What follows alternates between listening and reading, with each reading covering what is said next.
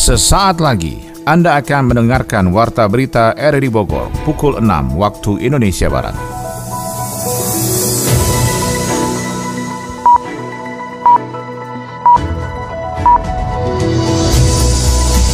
Selamat pagi dan salam jumpa. Kembali kami hadir dalam Warta Berita edisi hari ini, Sabtu 8 Juli 2023. Siaran kami bisa Anda dengarkan lewat audio streaming di RRD Play dan bisa Anda dengarkan juga di audio on demand di Spotify, Anchor, Portal, dan Google Podcast. Berita utama pagi ini adalah Kasus penyakit TBC pada anak-anak di Kota Bogor naik hampir 300 persen. Saya berharap bisa sinergi turut serta ikut membantu upaya penurunan TBC ini. Jembatan darurat Bailik Cikaratek Caringin akhirnya dibongkar total akibat pondasi penopang jembatan besi tersebut tergerus longsor. Yang sedang kita lakukan ini adalah penanganan bencana atau pasca bencana ya. Lima orang luka-luka dirawat di rumah sakit setelah minibus yang ditumpangi menabrak tiang listrik di Jalan Raya Kemang, Parung, Bogor supir mengalami ngantuk tidur sedikit pas dibelokan menabrak tiang listrik. Saya Muhammad Starto, inilah Warta Berita selengkapnya.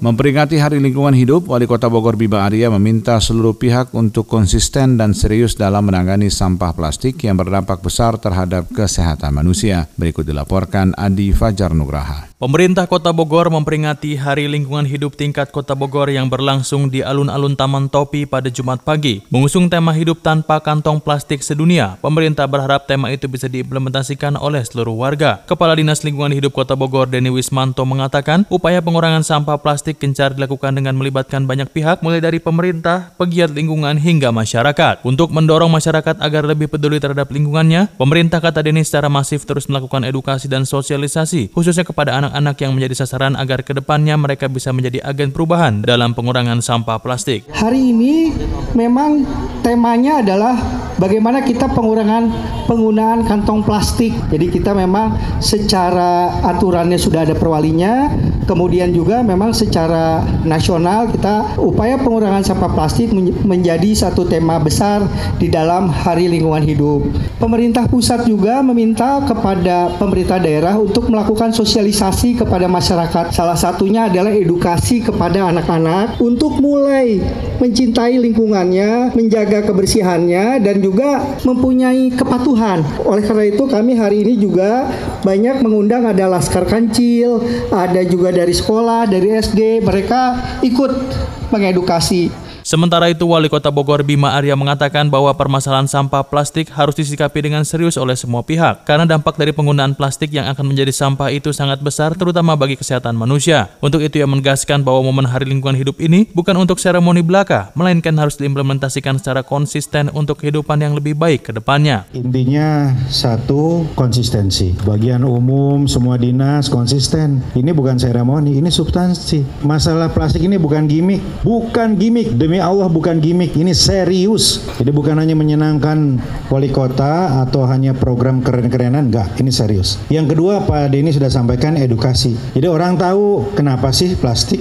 bahayanya apa, kita kalau makan ikan di pasar aja masuk itu mikroplastik ke sini bisa kanker dalam waktu beberapa tahun dan lain-lain gitu. Jadi edukasinya bukan sekedar ngurangin sampahnya bukan Pak. Mengurangi pemakaian plastik itu dahsyat efeknya bagi kesehatan bagi kelangsungan uh, hidup umat manusia. Saat ini Pemkot Bogor memiliki payung hukum terhadap pengurangan sampah plastik yakni melalui peraturan wali kota nomor 61 tahun 2018 tentang pengurangan penggunaan kantong plastik. Pelarangan penggunaan kantong plastik juga sudah menyasar di retail modern dan pasar tradisional. Dari data Dinas Lingkungan Hidup, tercatat sejak diterapkannya kebijakan larangan kantong plastik di Kota Bogor, jumlah sampah plastik yang mampu direduksi mencapai 10 persen dari total 2,5 ton per harinya. Penderita penyakit tuberkulosis TBC di Kota Bogor naik 300 persen. Komisi 4 DPRD Kota Bogor mengingatkan pemerintah kota untuk melakukan percepatan eliminasi TBC yang sesuai dengan visi misi Kota Bogor Sehat menuju Bogor Kota Ramah Keluarga. Berikut dilaporkan Sony Agung Saputra. Penyakit tuberkulosis TBC pada anak di Kota Bogor Bogor mengalami peningkatan sangat signifikan. Berdasarkan data yang disampaikan oleh Dinas Kesehatan Dinkes Kota Bogor pada tahun 2022 terdapat 1465 kasus jika dibandingkan dengan kasus 2021 maka 462 kasus. Bahkan dari statistik yang ada Kota Bogor menempati urutan kedua daerah di Jawa Barat dengan jumlah kasus mencapai 3.904 kasus pada tahun 2022 dan 248 kasus kematian. Anggota Komisi 4 DPRD Kota Bogor Sri Kusna ini menyampaikan pemerintah Kota Bogor untuk melakukan percepatan eliminasi TBC yang sesuai dengan visi misi Kota Bogor, sehat menuju kota ramah anak dengan adanya aksi gerakan eliminasi tuberkulosis aksi gelis yang diinisiasi Dinas Kesehatan Kota Bogor. Diharapkan bisa menjadi langkah awal Pemkot Bogor dalam menekan angka kasus TBC di Kota Bogor. Terang kami sangat prihatin ya mengetahui bahwa kasus penderita TBC di Kota Bogor masih sangat tinggi, bahkan nomor dua di Jawa Barat gitu, termasuk juga di kalangan anak-anak ya yang sampai 300% peningkatannya. Ini satu PR yang sangat serius buat kita di Kota Bogor sebagai salah satu kota yang kemarin juga disampaikan mendapatkan adipura dan sebagainya. Ini kan terkait juga dengan pola hidup bersih dan sehat gitu ya. Terlihat seperti kontraproduktif gitu. Satu sisi mendapatkan adipura yang berharap tuh dari sisi kebersihan itu berarti udah oke okay, tapi satu sisi ternyata penderita TBC masih sangat tinggi gitu kan di kalangan anak-anak bahkan sampai 300 persen Selama ini banyak menemui kasus penderita TBC yang jenuh atas proses penyembuhannya. Hal tersebut berpengaruh terhadap tingkat keberhasilan pengobatan pasien TBC di Kota Bogor. Pada tahun 2022 hanya menyentuh 70% sehingga upaya preventif yang dilakukan melalui aksi GLIS diharapkan bisa sejalan dengan upaya pengobatan agar menurunkan angka penularan dan angka kematian karena TBC. Kita berharap target-target penurunan uh, TPC yang sudah ditetapkan ini bisa terwujud dengan sebaik-baiknya. Yang kedua tentu bukan hanya tanggung jawab Dinkes ya, tetapi karena ini melibatkan seluruh stakeholder, kami juga berharap baik dari OPD lain atau juga termasuk dari perusahaan-perusahaan yang ada di Kota Bogor ya, saya berharap bisa sinergi turut serta ikut membantu upaya penurunan TBC ini dengan dana-dana CSR yang ada ya untuk upaya-upaya edukasi kepada masyarakat sehingga satu sisi secara preventif bisa kita lakukan tidak terjadi penambahan lagi tidak ada penularan lagi yang kedua juga dari sisi kuratif pengobatan bisa terus dilakukan dengan sebaik-baiknya DPRD Kota Bogor akan melakukan evaluasi sekaligus pengawasan terhadap pelaksanaan program pengentasan TBC di Kota Bogor sehingga bisa maksimal menangani permasalahan penyakit dengan berbagai aksi pemerintah Kota Bogor.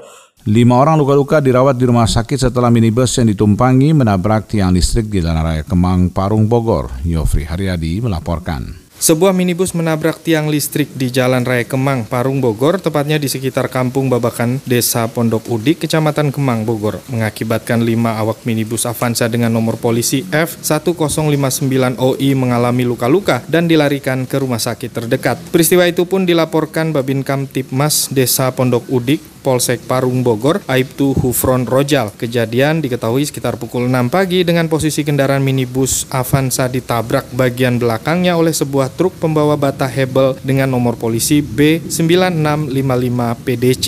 Situasi arus lalu lintas depan pendopo 45 terkait penanganan kecelakaan mobil jenis Avanza yang sebelumnya menabrak tiang listrik mengakibatkan tiang listrik roboh beberapa tiang. Setelah itu ditabrak lagi oleh truk yang mengangkut hebel mengakibatkan truk tiang listrik rubuh menutupi satu lajur jalan. Sementara sudah dalam penanganan petugas laka dan petugas dari PLN Bogor Barat. Salah seorang awak kendaraan minibus Avanza, Sanusi Adriawan mengungkapkan saat itu sopirnya tengah mengantuk dalam perjalanan dari Tangerang hendak menuju Sukabumi karena berangkat terlalu dini dan kurang tidur hingga sopir Avanza kelelahan dan hilang keseimbangan mengendarai kendaraan dengan lima awak penumpang yang terdapat anak-anak. Setengah jam lima lah, jam 4.30, supir mengalami ngantuk, tidur sedikit pas dibelokan menabrak tiang listrik kecil tapi nggak begitu parah. Penumpang nggak ada korban, selamat semua.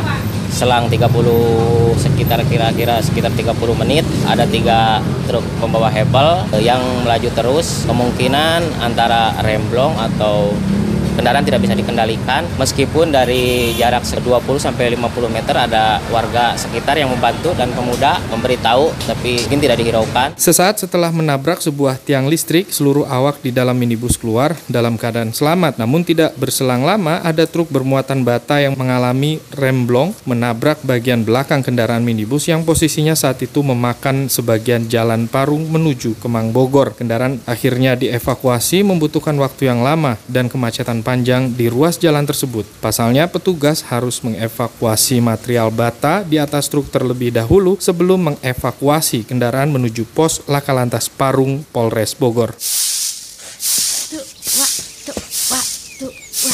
Semangat bener joggingnya. Iya tuh kudu semangat biar tetap sehat nih Bu. Sehat kan mahal. Ih, setuju Bu. Kalau udah sakit mah boro-boro olahraga ya. Yang ada masuk rumah sakit. Bener. Kalau kata orang mah mensana in corpore sano alias di dalam tubuh yang sehat teh terdapat jiwa yang kuat bu. Ini teh ngomong-ngomong mau jogging ke mana bu? Mau jogging ke alun-alun sekalian cuci mata ah bu. Di sana kan suka banyak barang obral murah. Siapa tahu dapet. Atuh kalau gitu saya mau ikut jogging ah biar sehat juga. Sekalian beli barang obralan. Eh, eh, eh, ibu mau ke mana ini teh? Mau jogging apa? Biar sehat. Kalau ibu jogging nanti bapak sarapan apa? Beli nasi uduk di Mpo Janap aja ya. Bu, bentar ya Bu, saya ganti legging macan dulu. Jangan lama-lama ya Bu, keburu panas ntar. Kabitibum Pol PP Kabupaten Bogor turun ke lapangan melakukan penertiban sejumlah restoran dan arena bernyanyi yang menjadi tempat hiburan malam terselubung di Kabupaten Bogor. Berikut dilaporkan Yofri Haryadi. Kabit Tibum Pol PP Kabupaten Bogor kini gencar turun lapang melakukan penertiban sejumlah restoran dan arena bernyanyi yang menjadi tempat hiburan malam terselubung di Kabupaten Bogor. Setelah sebelumnya sebuah arena bernyanyi di kawasan Plaza Niaga Sentul City, Pol PP Kabupaten Bogor kini menyasar wilayah Cilengsi dan Kelapa Nunggal yang ditengarai banyak beroperasi restoran dan arena bernyanyi yang menjadi THM terselubung, menyediakan minuman keras bahkan pemandu lagu untuk para konsumennya. PLT Kabitibum Pol PP Kabupaten Bogor Rama Kodara mengatakan gencarnya operasi dilakukan menyusul banyaknya laporan dari warga pada saat takbir Idul Adha, tempat hiburan tersebut malah sebaliknya menggelar pesta pora dan bermabuk-mabukan. Kita melaksanakan kegiatan ini yang pertama memang ada dua dari masyarakat ya bahwa meresahkan, meresahkan masyarakat apalagi waktu malam takbiran ya Adha harusnya semua umat Islam kita melakukan takbir malah kayak ada musik-musik disco gitu.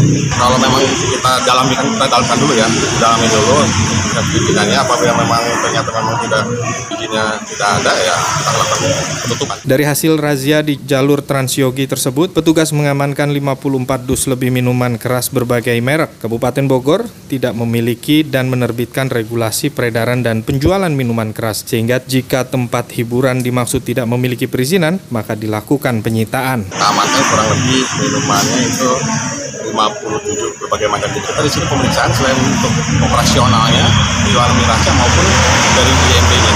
Selain minuman keras, faktor lain yang menjadi target dalam penertiban yang dilakukan tersebut adalah izin operasional dan izin mendirikan bangunan. Sanksi pembongkaran menanti jika pengusaha hiburan malam tidak memiliki IMB untuk bangunan komersial. Jembatan darurat Beli Cikaretek Caringin Bogor akhirnya dibongkar total akibat pondasi penopang jembatan besi tergerus longsor setelah diguyur hujan deras Kamis malam hingga Jumat siang tadi. Kembali Yofri Haryadi melaporkan. Jembatan darurat Bailey Cikretek Caringin akhirnya dibongkar total akibat pondasi penopang jembatan besi tersebut tergerus longsor akibat hujan deras Kamis malam hingga Jumat siang tadi. Balai Besar Pelaksana Jalan Nasional BBPJN DKI Jakarta Jawa Barat Kementerian PUPR akhirnya membongkar jembatan Bailey di tengah guyuran hujan dan menggantinya dengan jembatan bambu yang hanya dipergunakan oleh pekerja proyek. Longsornya tebing penopang jembatan Bailey itu pun mendapat atensi Kepala Balai Besar Jalan Nasional DKI Jakarta Jawa Barat Brawijaya turun langsung dan melihat situasi di lapangan pada Jumat siang. Dari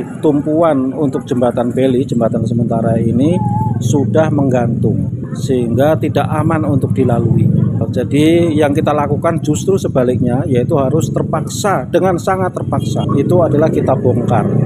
Jembatan belinya ya, jembatan sementaranya. Jadi ini adalah kondisi yang yang namanya juga bencana. Ini, ini masih perlu dipahami bahwa yang sedang kita lakukan ini adalah penanganan bencana atau pasca bencana ya. Lebih lanjut Brawijaya mengungkapkan di sepanjang jalur Bogor Sukabumi tepatnya di Caringin Ciawi di sepanjang tepian adalah jurang atau tebingan sehingga pemasangan jembatan dan jalan di antara aliran sungai Cikretek itu pun harus dibarengi dengan perawatan bagian tepi jalan agar tidak terjadi longsor. Brawijaya memastikan pada 15 atau 16 Juli nanti rangka cor beton jembatan sudah terpasang dan dapat difungsikan sebagai jalan atau jembatan penghubung. Jalan ini sudah akan beroperasi untuk jembatan yang satu sisi ini tanggal 15 Juli ini. Nah, jadi satu minggu lebih dikit ya sudah bisa beroperasi. Sementara agak lebih jauh kita bangunkan jembatan bambu untuk orang untuk dari selama seminggu ini kita alihkan ke arah sana sebelah kanan kalau dari arah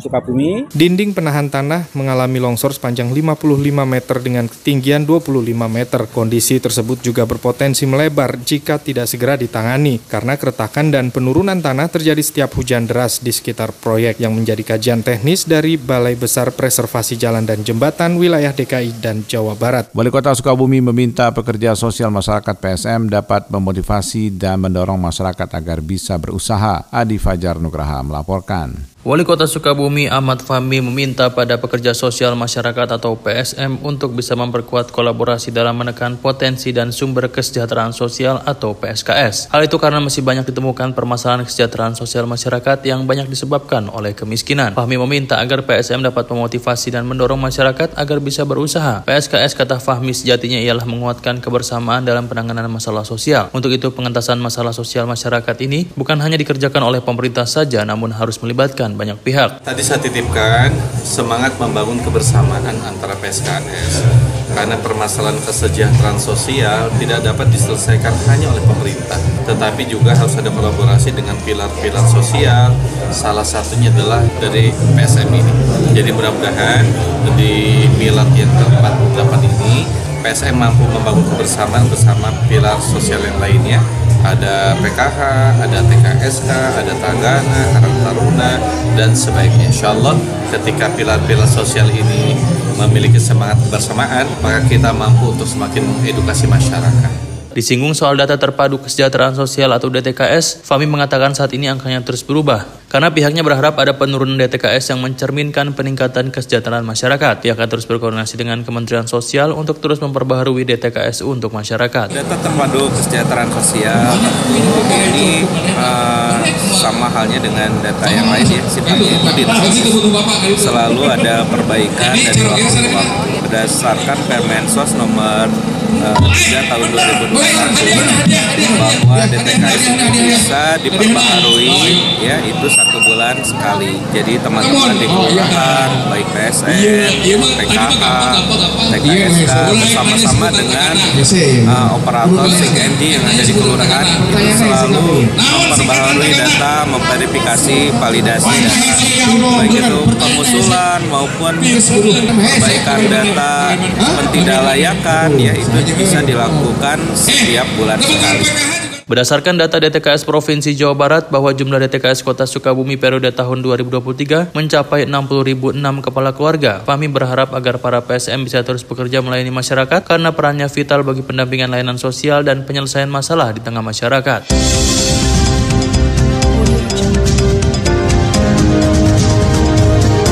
Anda tengah mendengarkan Warta Berita RRI Bogor. Info ekonomi kali ini soal pemerintah segera melakukan pertemuan dengan Dana Moneter Internasional IMF guna menjelaskan hilirisasi komoditas tambang dan mineral. Indonesia ditargetkan mengurangi emisi 32 persen hingga 2030. Kita ikuti info ekonomi bersama Adi Fajar Nugraha. Menko Kemaritiman dan Investasi Luhut Binsar Panjaitan berencana untuk melakukan pertemuan dengan Managing Director Dana Moneter Internasional, Kristalina Georgieva, guna menjelaskan visi Indonesia terkait hilirisasi komoditas tambang dan mineral. Hal ini dilakukan Luhut merespon saran IMF yang meminta Indonesia mempertimbangkan tidak memperluas kebijakan hilirisasi nikel dengan melarang ekspor bahan mentah pada komoditas lain. Juru bicara Menko Marves Jody Mahardi mengatakan kemungkinan Luhut akan melakukan pertemuan dengan IMF di sela-sela kunjungannya ke Amerika Serikat pada pada bulan depan. Seperti diketahui, IMF meminta Indonesia melonggarkan kebijakan larangan ekspor biji nikel. Dalam laporannya, IMF mengaku menyambut baik ambisi Indonesia untuk meningkatkan nilai tambah ekspor melalui larangan ekspor dalam bentuk komoditas mineral mentah secara bertahap. Hanya saja kebijakan itu dinilai perlu didasari pada analisis biaya manfaat lebih lanjut dan meminimalkan dampak negatif lintas batas. Sebelumnya dalam keterangan resmi, Jody mengatakan larangan ekspor dilakukan Indonesia dalam rangka melakukan proses hilirisasi tambang. Hal itu bertujuan untuk membuat peningkatan nilai tambah produk dalam negeri.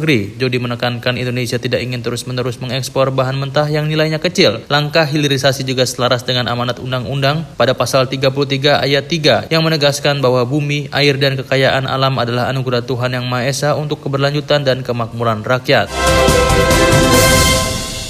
Indonesia memiliki target untuk mengurangi emisi 32% hingga tahun 2030. Namun upaya untuk menekan emisi ini bukan tanpa tantangan. Wakil Menteri BUMN Pahala Mansuri menjelaskan Indonesia punya visi 2045. Untuk mencapai visi tersebut pertumbuhan ekonomi Indonesia harus dipacu sebesar 5,7% per tahun. Dengan pertumbuhan ekonomi itu, maka kebutuhan energi yang dibutuhkan akan semakin besar. Di sisi lain, energi berkontribusi pada emisi. Menurutnya, hal ini membutuhkan kontribusi dari semua sektor. Ia mengatakan salah satu sektor yang dapat berkontribusi berkontribusi pada penurunan emisi ini di antaranya sektor keuangan dan pasar modal. Karena jika Indonesia ingin terus meningkatkan kapasitas energi sekaligus mengurangi emisinya, maka akan membutuhkan pembiayaan yang tidak sedikit. Selain itu, ia mengungkapkan tantangan lainnya ialah bagaimana meningkatkan kapasitas energi terbarukan di Indonesia. Hal itu juga membutuhkan cara yang sangat kreatif agar bisa dibiayai.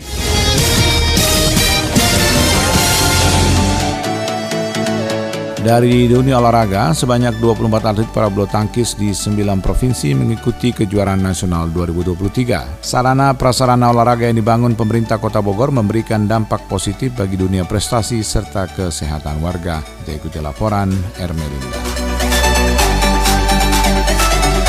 Banyak sarana prasarana olahraga yang saat ini dibangun pemerintah Kota Bogor yang memberikan dampak positif bagi dunia prestasi serta kesehatan warga Kota Bogor. Menurut Kepala Dinas Pemuda dan Olahraga Kota Bogor Heri Karnadi saat ini dari hasil data yang didapatkan, iklim olahraga terus menunjukkan tren positif dan hal ini bisa dilihat langsung dari antusias warga Bogor yang gemar berolahraga. Sarana yang dibangun baik itu lapangan bola, jogging track, serta gor lainnya memberikan output penting bagi ketertarikan warga untuk berolahraga. Pernyataan tersebut diungkapkan langsung Kadispora Kota Bogor pada pelepasan Igora di bawah naungan Kormi.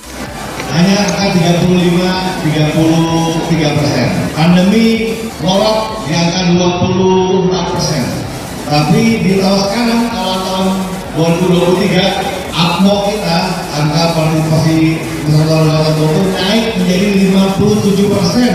Itu menunjukkan bahwa Bogor banyak yang olahraga itu makin baik. Makanya saya bilang tadi iklim olahraga Bogor tadi sedang kondusif banget didukung oleh muspidanya, ahlinya, didukung oleh satpasnya, dan juga didukung oleh kemudian olahraga yang makin banyak di Kota Sementara itu, Ketua Umum Kormi Kota Bogor Zainul Mutakin optimis para pegiat olahraga yang saat ini memperkuat Jawa Barat di Festival Olahraga Rekreasi Nasional yang berlangsung di Bandung dari tanggal 2 hingga 9 Juli mendatang mampu berkontribusi prestasi bagi Tanah Pasundan. Zainul Mutakin menjelaskan jika Kormi saat ini bukan hanya kepada olahraga rekreasi semata, melainkan sudah banyak event-event besar yang menuntut prestasi baik itu di tingkat daerah, nasional, bahkan hingga ke tingkat internasional. Semua inorga di bawah naungan Bogor sudah mempersiapkan diri jauh-jauh hari uh, dalam rangka mengikuti Fornas 2023. Sebelumnya di Porprov 2022, Kormi Kota Bogor berada di urutan uh, keempat dan mudah-mudahan dengan persiapan yang lebih matang, lebih kompak, lebih keras, kita bisa minimal di lima besar tingkat nasional. Hal itu bukan tidak mungkin karena dengan 252 atlet atau penampil dan juga 24 keluarga mudah-mudahan ini menjadi prestasi Kormi Kota Bogor. Sebelumnya sebanyak 254 pegiat olahraga dari 24 induk olahraga atau inorga di bawah naungan Kormi Kota Bogor secara resmi dilepas langsung di Spora Kota Bogor untuk berjuang di Fornas memperkuat tanah Pasundan. Sebanyak 24 atlet para bulu tangkis dari 9 provinsi mengikuti kejuaraan nasional 2023 yang dilaksanakan NPC Indonesia. Kejuaraan bertujuan menjaring pemain para bulu tangkis berkualitas untuk pelatnas. Kejurnas para bulu tangkis berlangsung di Gor Fakultas Keolahragaan Universitas 11 Maret Solo, Jawa Tengah mulai dari tanggal 6 hingga 9 Juli mendatang. Kejurnas kali ini hanya mempertandingkan nomor tunggal putra dan putri kategori WH1 hingga SH6. Wakil Sekretaris Jenderal NPC Indonesia Rima Ferdianto mengatakan kejurnas ini bisa menjadi ajang untuk regenerasi atau mencari bibit-bibit pemain baru yang terbaik. Rima mengatakan ajang ini juga akan menjadi pemanasan atlet menuju kejuaraan Indonesia para badminton internasional 2023 yang akan dilaksanakan di Solo pada tanggal 4 hingga 10 September 2023. Selain sebagai ajang untuk menyeleksi pemain guna berlaga di kejuaraan internasional, kejurnas ini juga bertujuan untuk melihat perkembangan para bulu tangkis di daerah.